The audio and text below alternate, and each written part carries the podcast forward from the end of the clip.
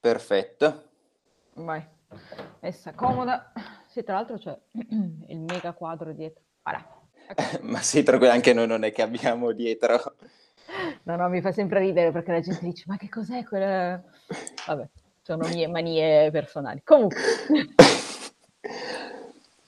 Allora, siamo qui oggi con una persona che non ha bisogno di troppe presentazioni.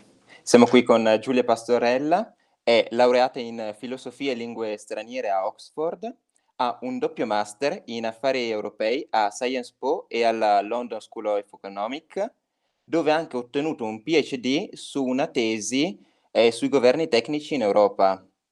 Nel 2016 Forbes eh, la inserisce nella lista dei 30 under 30 più, più influenti del mondo nella categoria Law and Policy ed è esperta di cybersicurezza e policy data e lavori per una multinazionale del tech. Non più, ma va bene uguale. Cambiato lavoro nel frattempo. Ho cambiato lavoro nel frattempo, ma comunque nello stesso ambito, comunque l'ambito di mm. policy europea sul digitale, sui dati, su, semplicemente sono adesso in consulenza, quindi vuol dire che invece che lavorare per una sola azienda, lavoro per più aziende ah. che hanno problematiche diverse, è anche più interessante perché passo da, dal cloud al hardware, dal software, le telecomunicazioni, eh, il fintech, insomma il portafoglio è interessante. Ah, 360 gradi. È proprio da quest'ultimo punto che vorrei partire con la prima domanda, Mh-mh. ehm, che è questa: noi pensiamo internet sempre come un qualcosa di molto aperto. In realtà, se due persone diverse fanno la stessa ricerca su Google, avranno due risposte diverse, perché gli algoritmi, ehm, danno la risposta in base un po' alla tua personalità e cercano comunque di, ehm, ampliare i tuoi bias di conferma, come dicono gli psicologi. Ehm Volevo chiederti, questa cosa sta eh, comunque, diciamo, radicalizzando, ci sta un po' dividendo. Un tuo parere e se si può fare qualcosa a riguardo? Allora, ehm, la premessa che faccio sempre è mh, che questa tendenza che hai sottolineato tu, che ovviamente su cui non posso essere in disaccordo visto che, che c'è ed è provata, eh, non è una novità. Quello che voglio dire è che se anche io fossi stata eh, un secolo e mezzo fa alla ricerca di un'informazione, molto probabilmente l'avrei cercata da fonti che comunque già erano più vicine al mio modo di vedere, al mio modo di pensare. Magari avrei comprato un giornale della mia fazione politica, avrei ascoltato un canale radio eh, specifico dove ritrovassi le mie idee. Quindi la, il bias, come lo chiami tu, nella ricerca delle informazioni non è, ehm, è forse reso ancora più evidente, reso ancora più estremo dagli algoritmi e da tutta la personalizzazione dell'informazione che oramai esiste, ma non è sicuramente nato con internet. Questa è la prima premessa. La seconda premessa è che eh, su, viene da un modello di business, cioè non è perché ogni tanto c'è un po' questa, questa attitudine di dire ah, i cattivi eh, Facebook, i cattivi Twitter, i cattivi... no, è semplicemente che più ci sono meccanismi psicologici, più eh, c'è l'incentivo a guardare um, informazione con cui sei d'accordo, che ti suscita certe informazioni, certe eh, sensazioni, eccetera, più si ha voglia di stare su quel canale, di stare su quel, su quel social.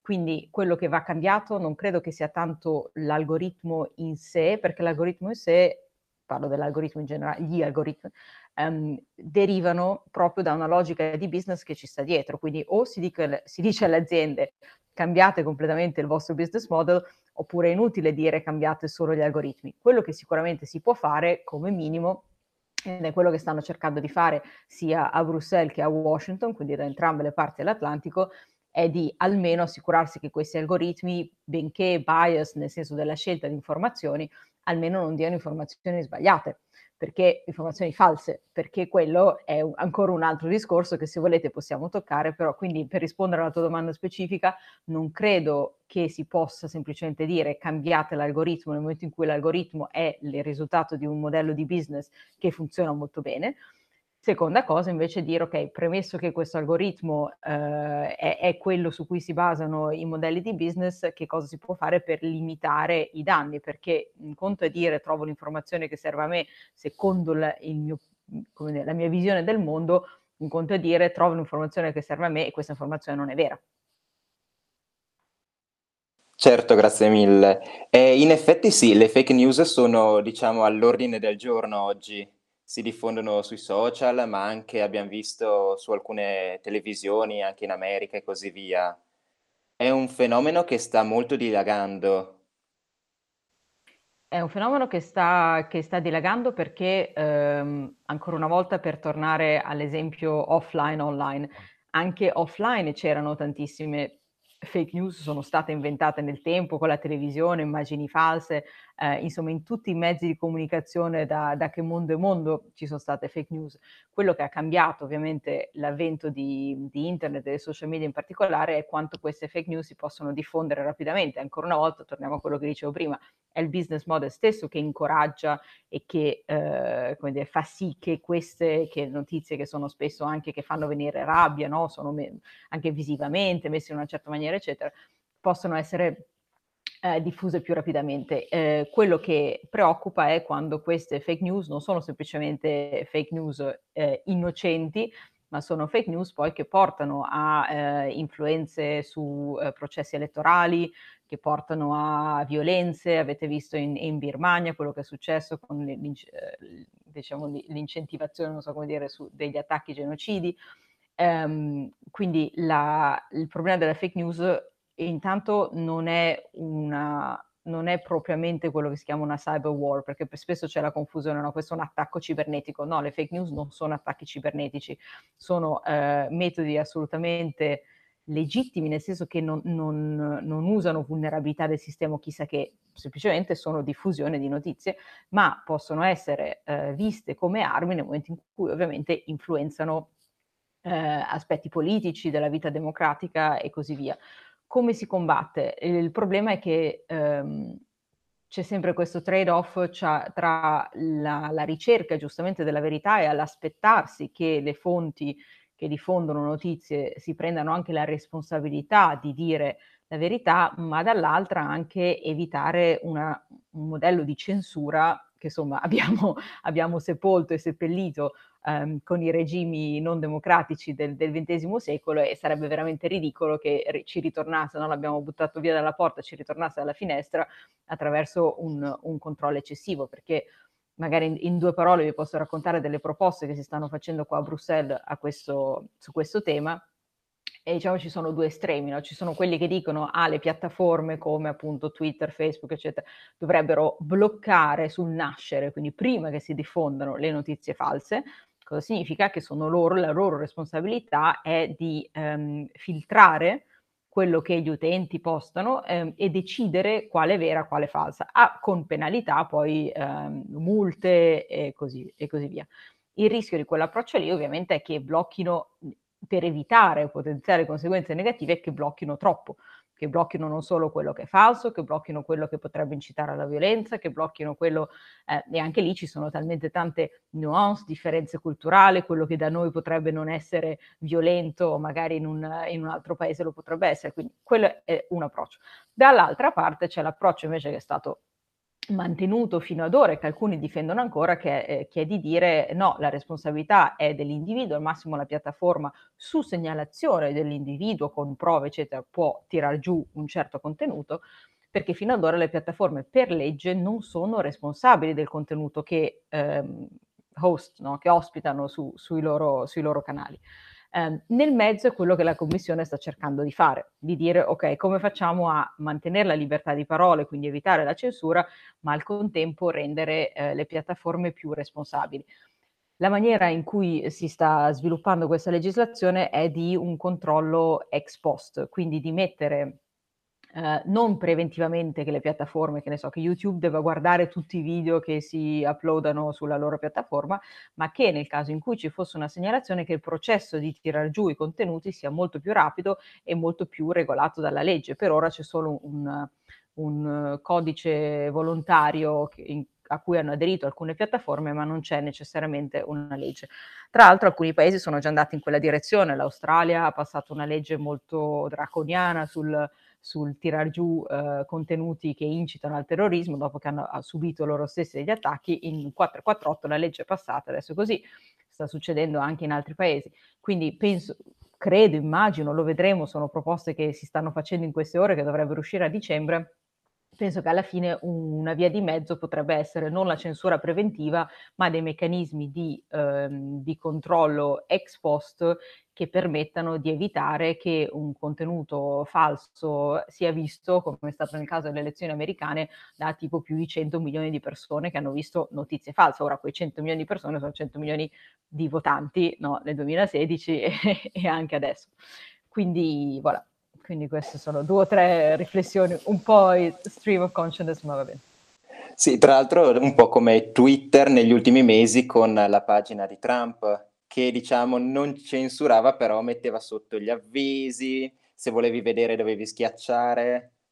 Sì, quello è controverso, eh, perché infatti certo, poi non l'ho, non l'ho più fatto, ma volevo fare un post in difesa quasi eh, dicendo è vero che lui sta dicendo delle palle, però è per caso Twitter a dover decidere se il presidente degli Stati Uniti d'America, lui come chiunque altro, come te, come me, come eh, può o non può postare delle cose o sono piuttosto eh, altri dipende poi dalle gravità del, del, della fake news a dover far notare questa cosa e prendere le conseguenze. Quindi è un dibattito molto molto complesso perché ovviamente da cittadina mi dico no, se, se il mio presidente dice le cose false voglio che, che, me lo si segnali subito, chi se ne frega che sia Twitter o che sia la Corte Suprema. Um, dall'altra parte però essendo una liberale convinta eh, oggi, oggi è, è, Trump che è mio nemico, nel senso che non sono d'accordo con lui, domani sarò io stessa ad essere bloccata da Twitter perché Twitter seguirà i dettami di un, di un regime magari liberale e, e mi, mi troverei profondamente in disaccordo. Quindi bisogna sempre pensare in tutte le questioni di tecnologia che quello che si concede adesso, perché siamo in un regime democratico, liberale e così via, un domani qualcosa potrebbe andare storto, potrebbe finire nelle mani di qualcun altro. È esattamente il dibattito sul riconoscimento facciale, la tecnologia di nel riconoscimento facciale, oppure il tracciamento nelle questioni di Covid, insomma tutto questo che sembrano benigni, no? perché sono fatte per anche lì, eh, beh, blocchiamo Trump dal fare le cose cattive perché, perché lui è brutto e cattivo, e oggi lui sì, e domani sei tu, e non lo so se saresti d'accordo dall'essere bloccato da, da Twitter. Poi le diverse piattaforme hanno anche maniere diverse, c'è chi lo fa puramente con algoritmi e c'è chi invece lo fa con persone proprio, cioè gente che controlla il contenuto e dice sì va bene, no non va bene.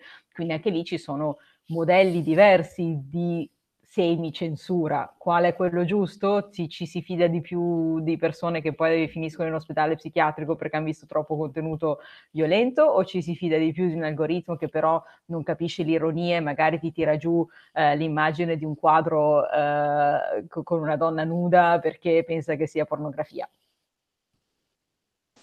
Certo, un problema di difficile risoluzione comunque. Ti assicuro ci sono le migliori menti qui a Bruxelles che ci stanno ragionando e anche dall'altra parte a Washington e nessuno è arrivato a, a trovare una conclusione. Ma è per quello che è appassionante, perché è in questi momenti che si sta, onestamente, credo, facendo la storia della, dell'informazione, di come un'informazione verrà diffusa e, e, o bloccata nei, nei, prossimi anni. Quindi secondo me è, è veramente wow. Sì, quindi tu Giulia vedrai, avrai visto anche negativamente eh, il fatto che molti, molti, canali televisivi abbiano staccato il collegamento con Trump quando lui aveva iniziato a parlare di, eh, so, dati falsati, votazioni falsate. Eh, abbastanza sì, perché anche perché ehm, credo che l'informazione debba essere trasparente.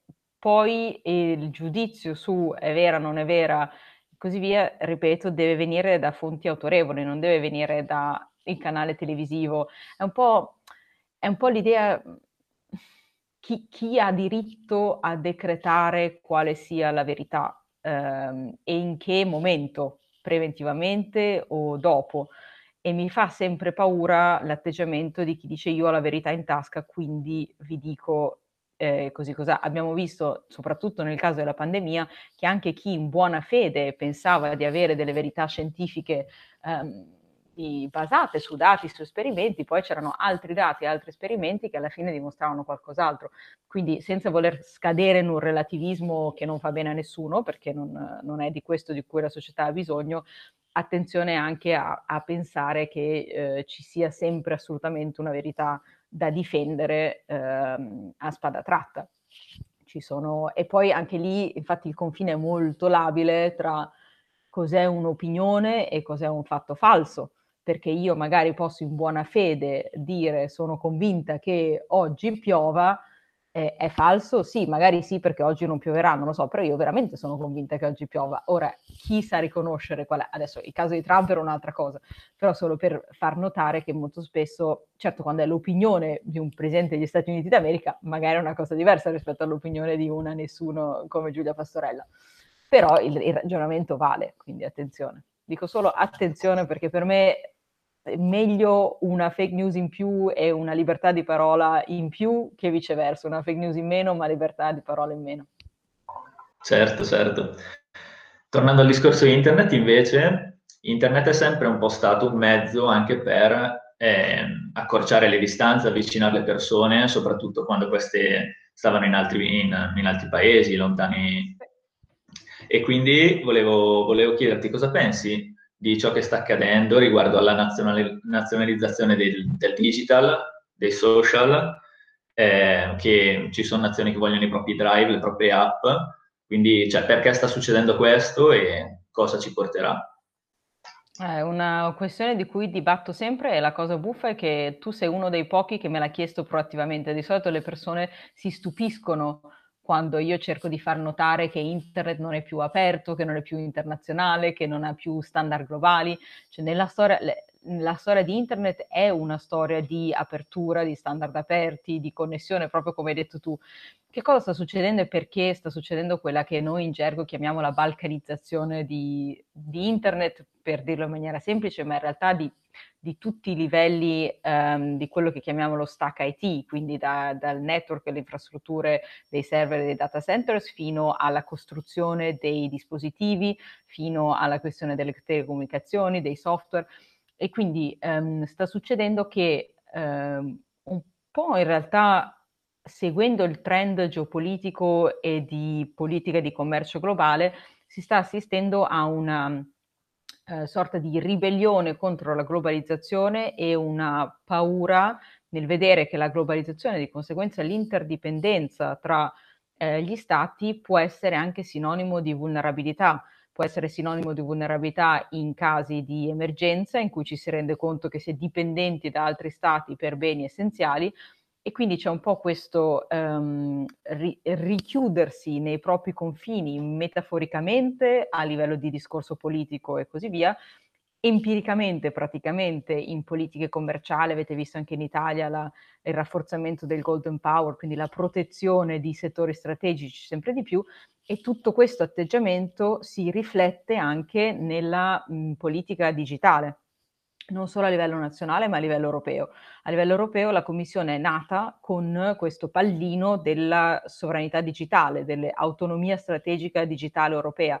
Perché? Proprio perché si sono resi conto che nel momento in cui gli altri due player che forniscono la maggior parte delle tecnologie, cioè gli Stati Uniti e la Cina, si fanno la guerra tra di loro, l'Europa rimane in mezzo come Cipirmello che non ha, e non ha, intanto non ha maniera di influenzare questo conflitto, è molto difficile, e seconda cosa, rischia che se davvero questi due non si parlano più e ciascuno va per la propria strada, cosa che sembrava molto probabile con Trump e visto l'atteggiamento cinese, eh, l'Europa rischiava di restare ma veramente a secco, ma a secco sul serio, cioè non avere più i chip, non avere più un sacco di cose fondamentali.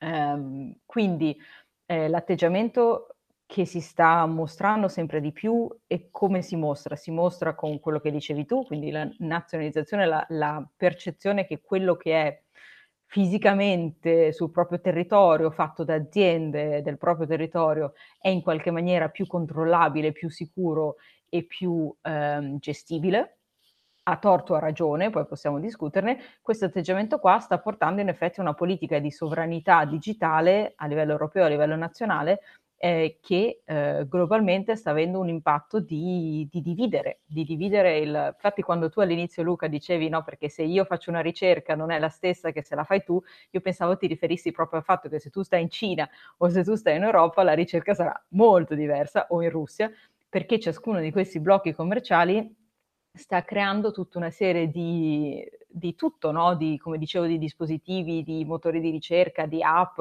di, di tutto quanto diverso, ciascuno per conto proprio.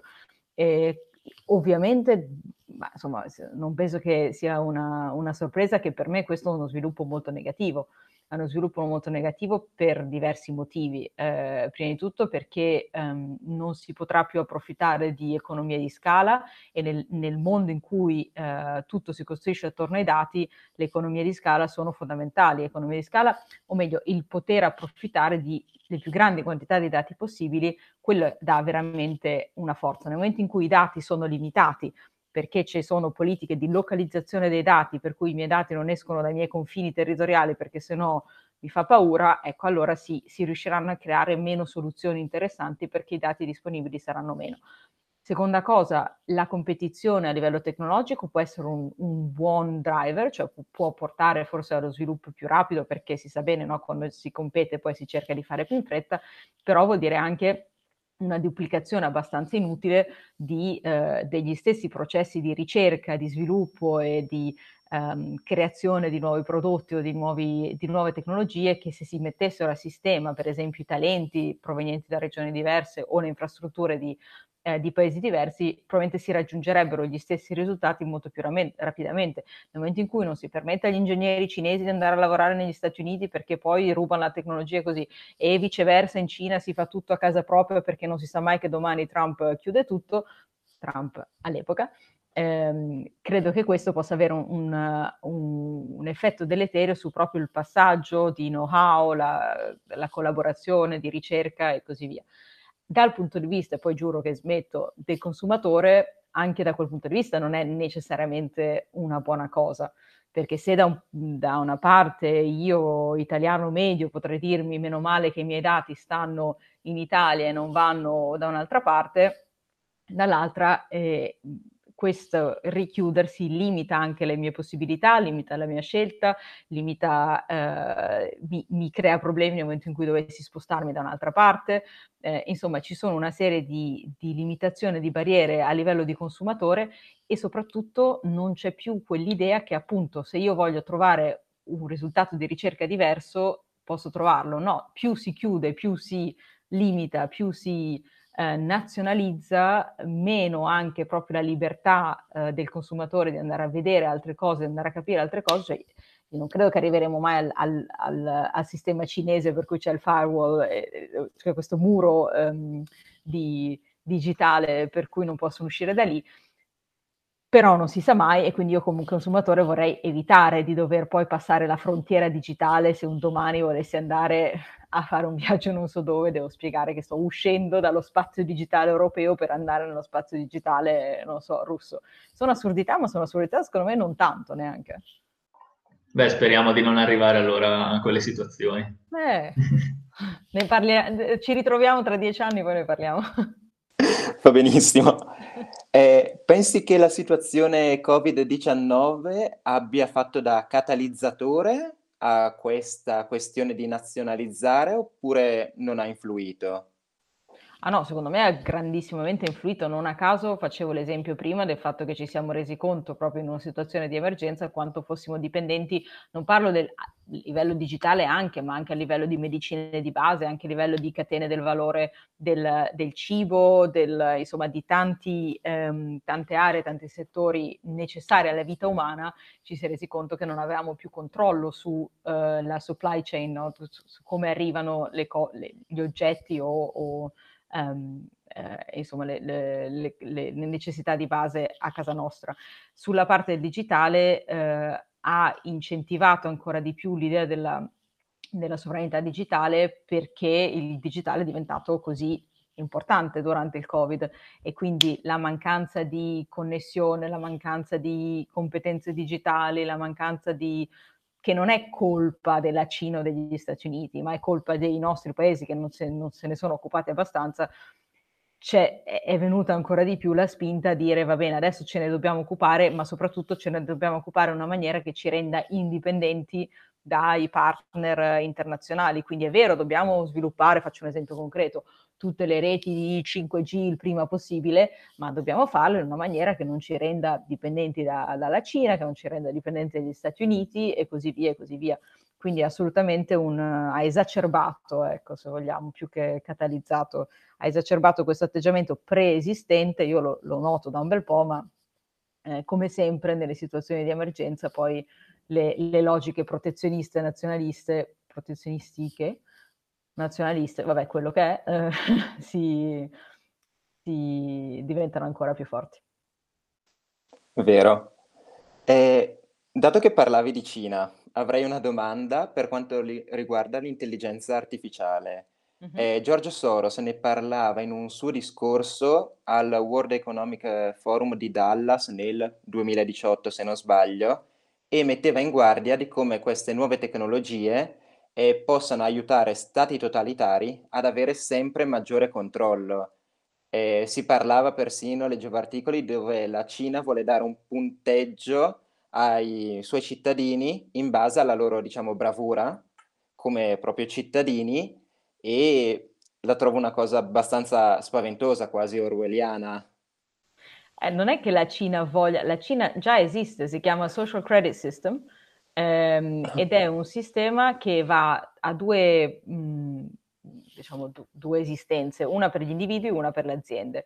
Per le aziende eh, l'idea di un, di un, sistema di, di, notazione, un sistema di, ehm, di voti per le aziende su, si basa su quanto rapidamente abbiamo pagato le loro tasse, su quanto tengano ehm, aggiornati il database dei loro rappresentanti legali, insomma su aspetti così che al limite si può anche vagamente capire, insomma, c'è un, un, filino di controllo, però l'idea dietro al sistema aziendale è più di mettere assieme tutti i database di tutti i vari ministeri, quindi che ne so, sul Ministero dell'Ambiente per quanto riguarda le dichiarazioni di eh, compliance a standard ambientali, così quello delle tasse per le tasse, quello del lavoro, per...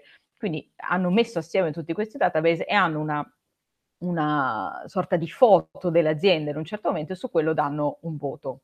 Vabbè, questo uno potrebbe anche dire, forse in effetti ci eviterebbe un po' di problemi anche in Italia, quindi su quello non c'è tanto da dire. Sulla parte personale, personale nel senso di individui, quella hai ragione tu, fa una paura pazzesca, anche perché non è semplicemente che hai un brutto voto e vabbè, hai un brutto voto e ne, ne, ci sono delle conseguenze. Non puoi per esempio più lasciare il paese, non hai più accesso a certi, a certi servizi pubblici e sono comunque... Um, quindi sono conseguenze tangibili, non, non, è solo una questione di reputazione.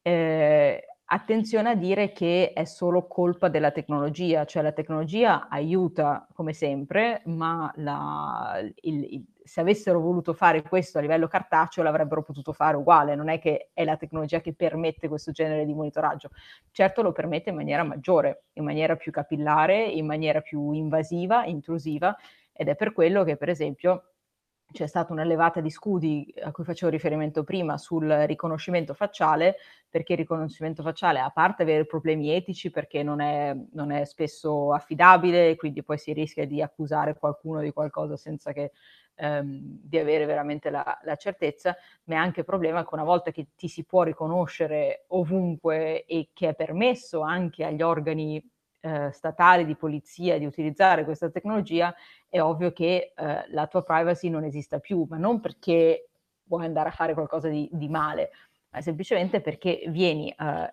identificato, tracciato, che già succede perché lasci la traccia della carta di credito, lasci la traccia del tuo telefonino, il GPS, le cose, però tutta questa tecnologia fanno bene quelli che si preoccupano di... Um, che tutto questo sistema, che può essere utilizzato a fin di bene, sia messo nelle mani sbagliate. Faccio un altro esempio molto concreto. La famosa app Immuni, di cui tutti parlano, è la gente che diceva, quando io e altri insomma, del settore dicevamo, beh, bisogna stare attenti, che rispetti la privacy, che non sia un sistema di tracciamento e tutto, tantissime persone mi dicevano, ah, ma che privacy, privacy, qua abbiamo una pandemia davanti, lascia stare la privacy, chi se ne frega, fatti tracciare, se poi ti beccano dall'amante peggio per te e via.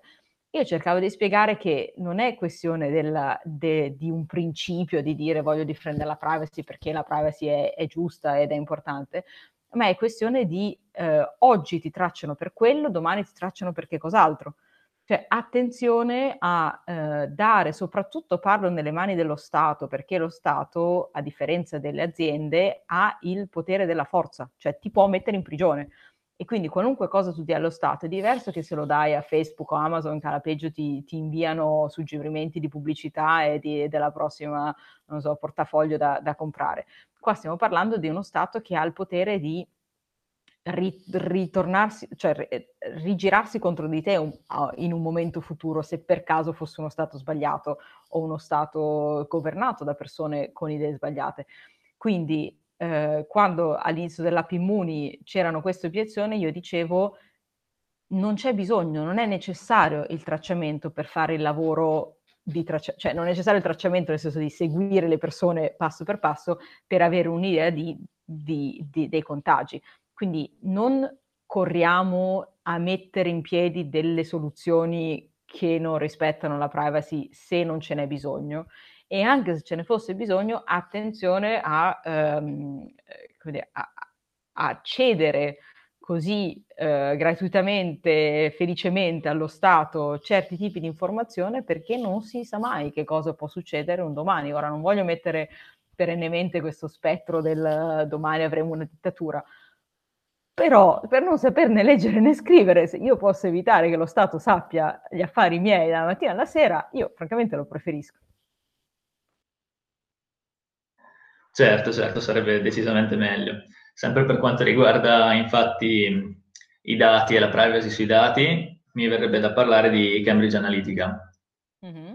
Infatti facciamo qualche esempio, eh, per esempio nel paese di Trinidad e Tobago, eh, dove vabbè, c'erano due partiti principali, quello degli afro-caraibici e quello degli indiani, pare che il partito degli indiani abbia soldato Cambridge Analytica per farsi aiutare e questo abbia creato un movimento d'uso, movimento di protesta che portava i giovani afro-caraibici a non votare, appunto in segno di protesta verso la politica, e questo poi ha portato effettivamente alla vittoria del, del partito indiano.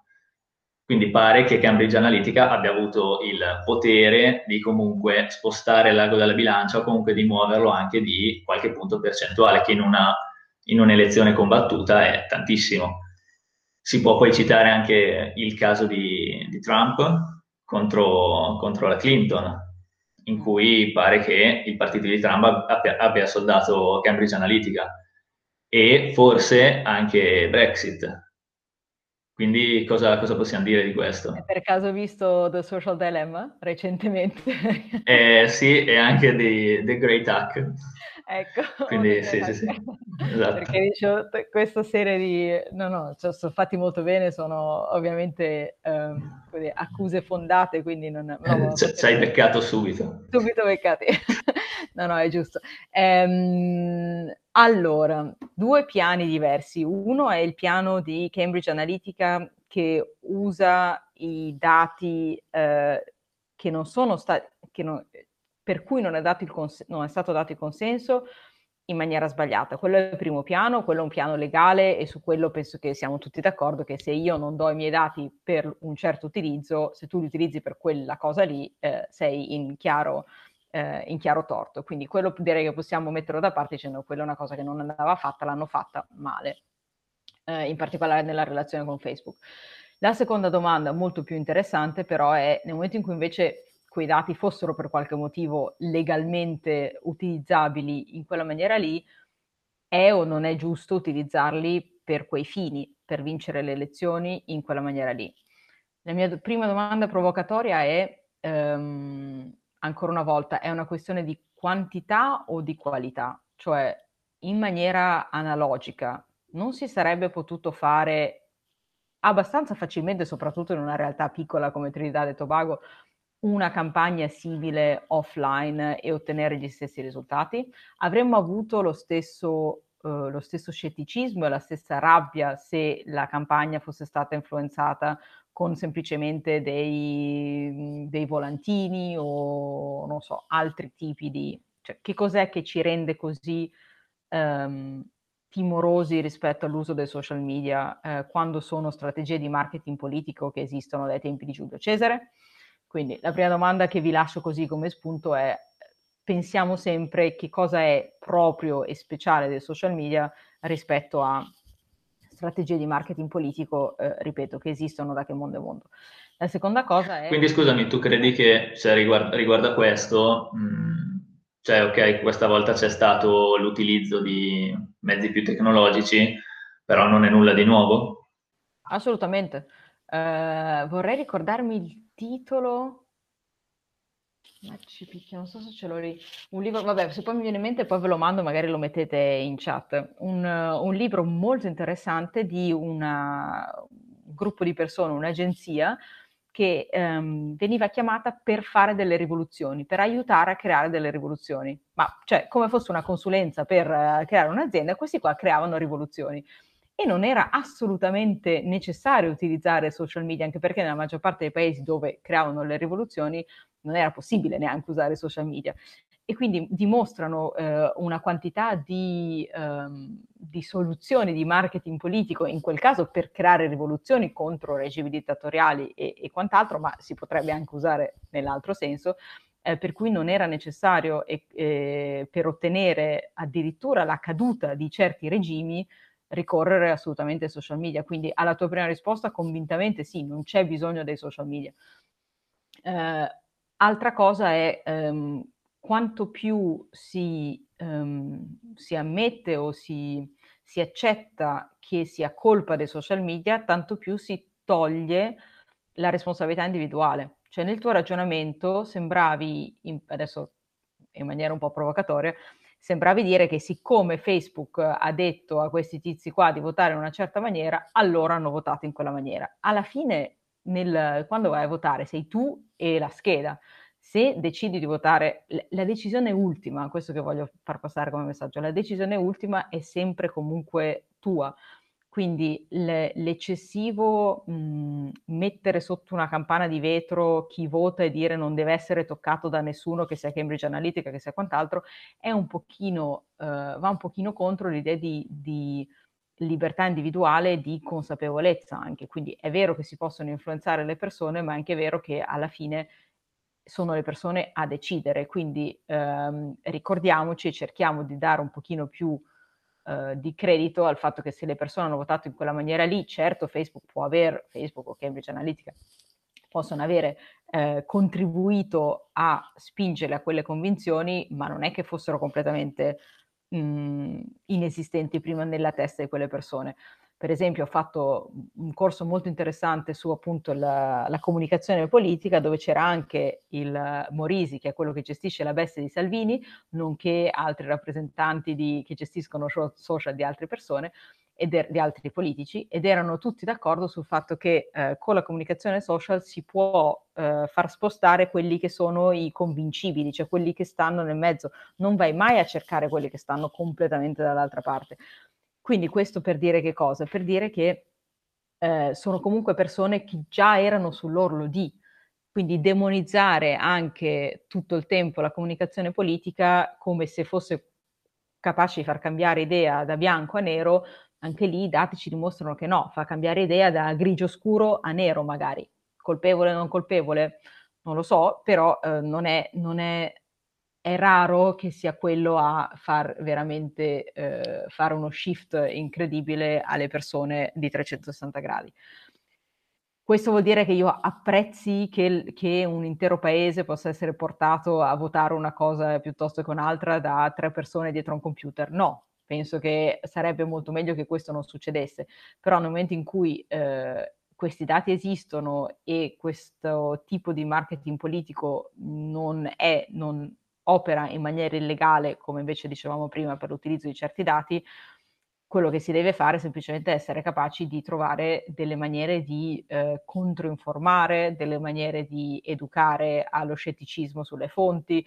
Lo so che poi sopra, sollevate le sopracciglia dicendo vabbè sì, ma queste sono cose di lungo termine, come si fa e tutto, però ehm, la, l'unica maniera di permettere alle persone di avere gli strumenti per eh, navigare e capire quando una notizia è vera, quando è falsa, quando cercano di influenzarti, quando è, è l'istruzione, c'è poco da fare, cioè è, è tornare ad essere molto più critici rispetto alle informazioni che si ricevono, tornare ad essere molto più consapevoli di quella bolla di bias, no? E echo chambers, come vengono chiamate le camere dell'eco, eh, in cui ci, ci, mettono i social media e così via. Eh, io stessa ci cado vittima molto spesso, eh, cioè per me alle ultime, al, per esempio il referendum sulla Brexit, io ero convintissima che mai avrebbe vinto, ma perché? Perché nella mia bolla non c'era una persona che votasse Brexit, figuriamoci, oppure che più Europa, partito per cui militavo prima, dovesse ottenere a livello nazionale il 6%, io ero convintissima e poi ovviamente non è così.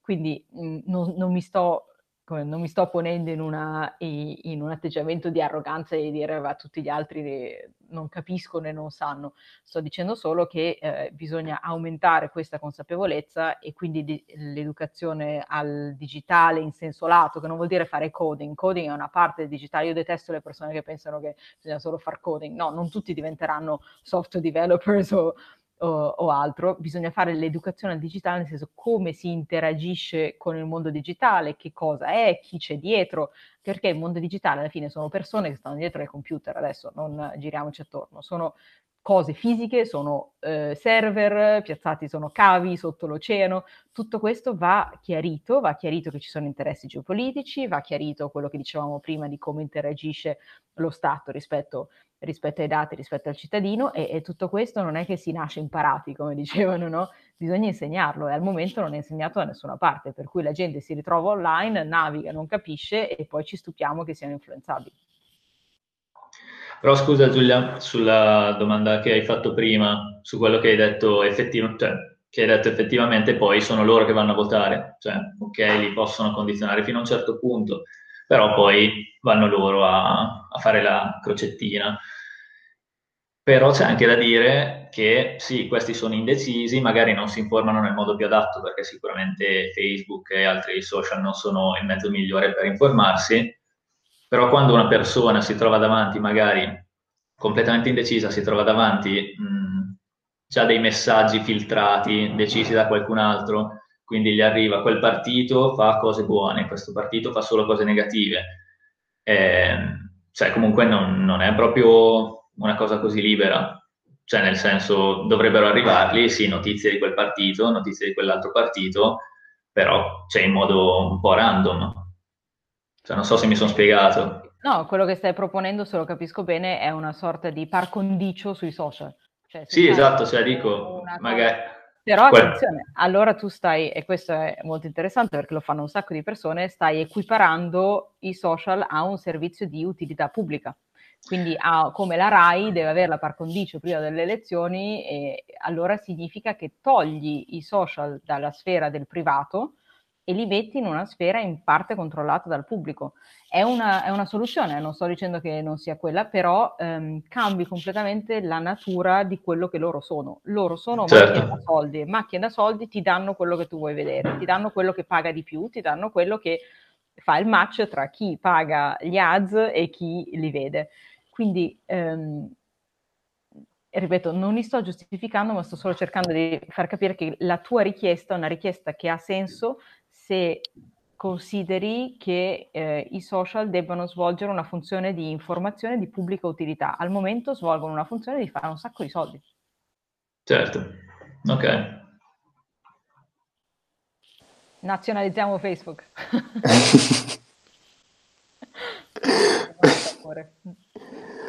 Dato che ci avviamo verso la fine, eh, volevo farti una domanda proprio così. Digital tax europea, un tuo parere, pro o contro, può servire? Ai, ai, ai, ai.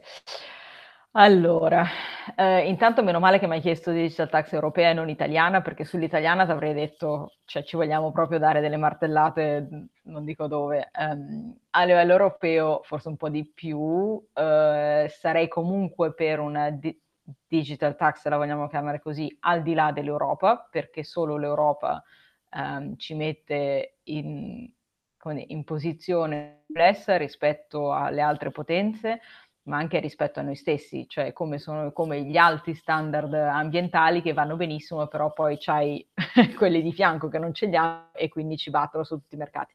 Quindi bisogna trovare un giusto mezzo tra quello che è, che è corretto fare a livello etico, se vogliamo chiamarlo così, eh, e quello che, che ci permette comunque di essere competitivi sul livello globale. Eh, il problema, tra l'altro, è proprio questo, cioè che viene percepita come una cosa etica, no? bisogna punire le cattive multinazionali del tech che eh, non pagano le tasse. Io ho un atteggiamento diverso che è di dire bisogna che tutti paghino le tasse sugli utili che fanno, digitale o non digitale, anche perché oramai dire se è un'azienda digitale è una stupidaggine, cioè su, in una macchina c'è il 90% di software e il 10%, adesso dico per ridere, però ci sono componenti digitali pressoché in tutto, quindi eh, anche limitarlo e chiamarla eh, e identificare questa tassa solo con chi eh, è online è riduttivo perché i profitti vengono fatti grazie a tecnologie digitali, online, internet, ma anche su eh, su prodotti tangibili, non solo su prodotti intangibili. Um, quindi io più che chiamarla digital tax chiamerei semplicemente un adattare le regole fiscali alla nuova economia del digitale. Punto. Poi se mi chiedi se sia giusto utilizzarla in chiave europea per il budget europeo, perché non so se sapete, ma la digital tax è proposta come una delle um, risorse proprie cosiddette per il budget europeo, ovvero che la, la Commissione eh, riceva direttamente nelle proprie tasche i profitti di questa digital tax o come si chiamerà.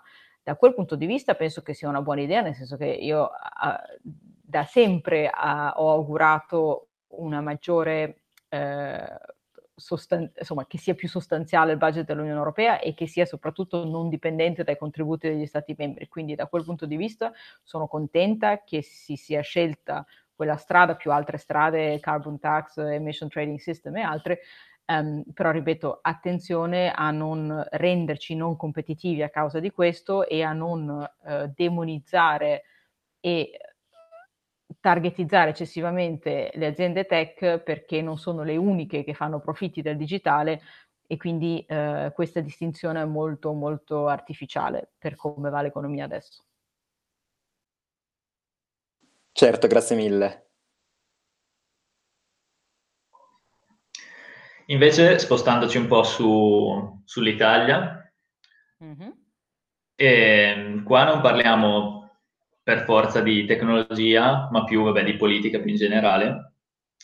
E la domanda che vogliamo farti parte dal presupposto che in Italia c'è, anche all'estero, però soprattutto in Italia c'è sempre un po' questa idea della politica di breve respiro, politica a breve termine, in cui comunque vediamo che sale il partito, sale un partito e non lo so, riesce a stare su un anno o due e quindi cerca sempre un po' di avere l'approvazione della gente e quindi non fa grosse riforme che sconvolgano, quando invece spesso e volentieri sono necessarie.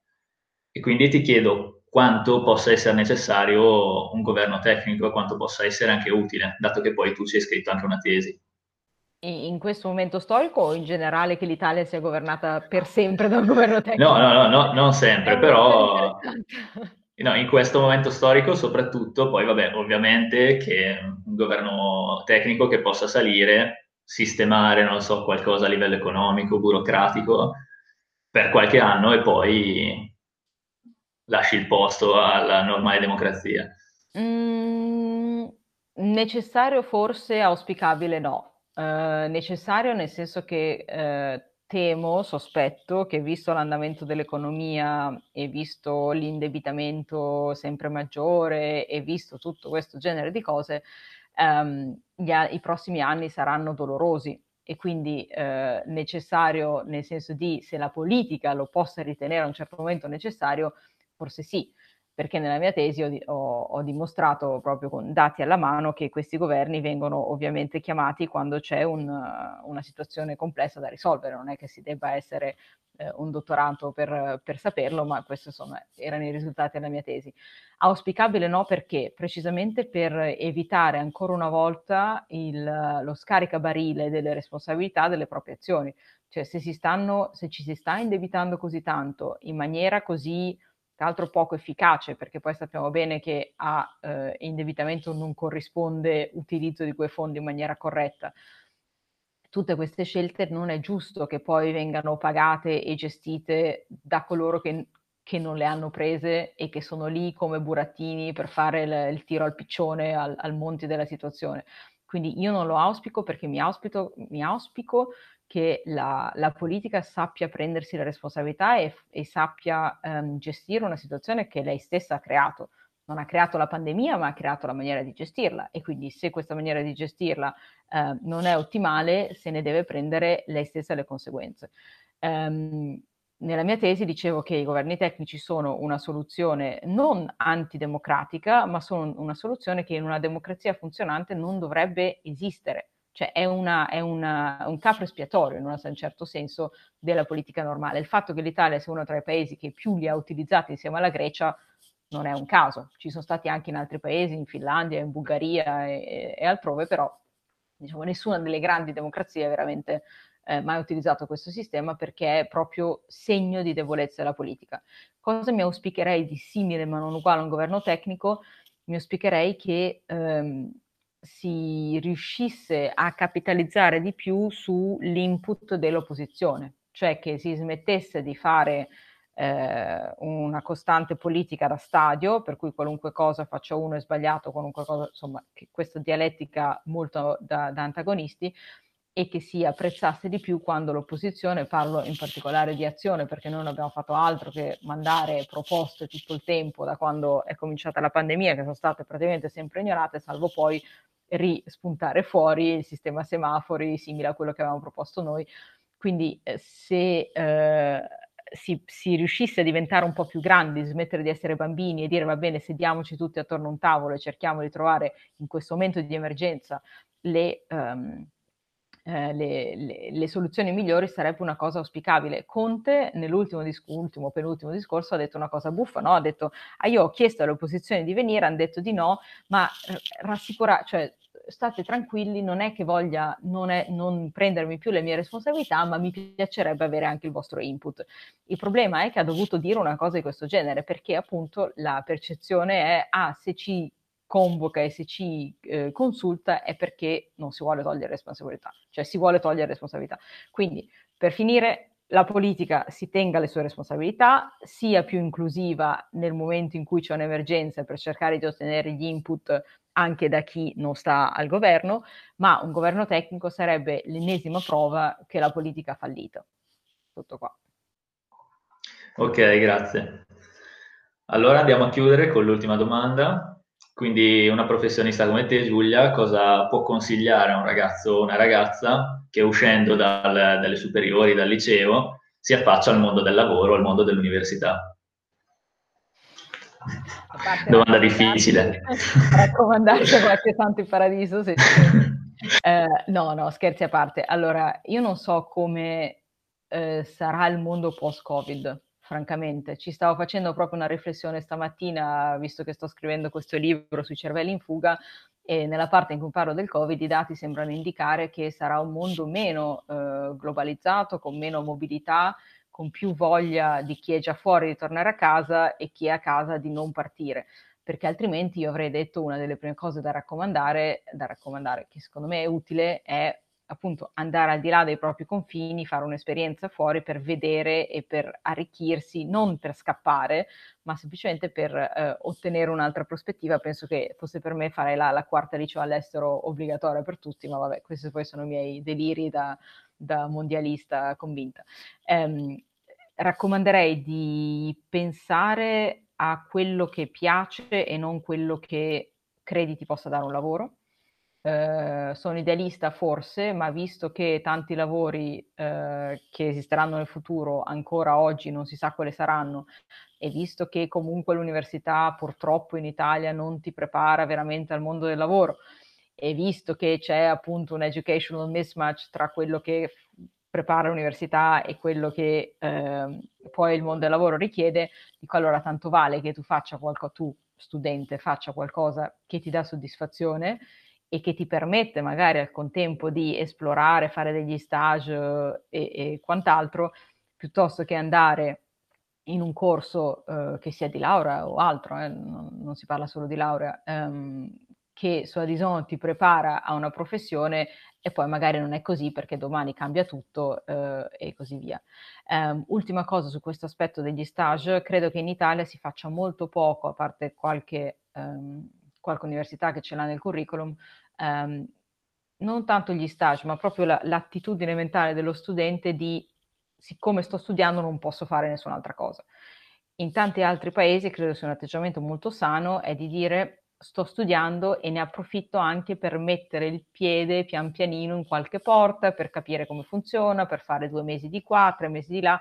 Certo il sistema italiano in cui si hanno esami e ripetizione non c'è mai un, un blocco di tempo libero che si possa dedicare a un'esperienza lavorativa, sicuramente non aiuta però io incentiverei eh, lo studente a non considerarsi solo e unicamente come uno studente. Uno studente è già qualcuno che si sta per lanciare nel mondo del lavoro e quindi prima ehm, si assaggia anche eh, dei pezzettini di mondo del lavoro, più facile poi sarà non solo avere un CV che compete, eh, ma soprattutto a livello personale avere un pochino più chiaro in mente che cosa possa piacere, che cosa possa non piacere, eh, quali siano gli ambiti di interessi e tutto. Quindi, eh, per ricapitolare, internazionalizzazione se possibile, eh, assaggiare anche il mondo del lavoro e fare qualcosa che eh, piace perché tra dieci anni, inshallah, chi, chissà il mondo che faccia avrà, quindi tanto vale godersela eh, e poi un lavoro si spera che si troverà. Va bene, grazie mille Giulia per questa intervista, per averci dato la tua disponibilità. Sei stata grazie. gentilissima, grazie mille. Grazie a voi. Ciao. Ciao, ciao. Ok. Perfetto. Interessantissimo. A posto, sì, esatto, esatto.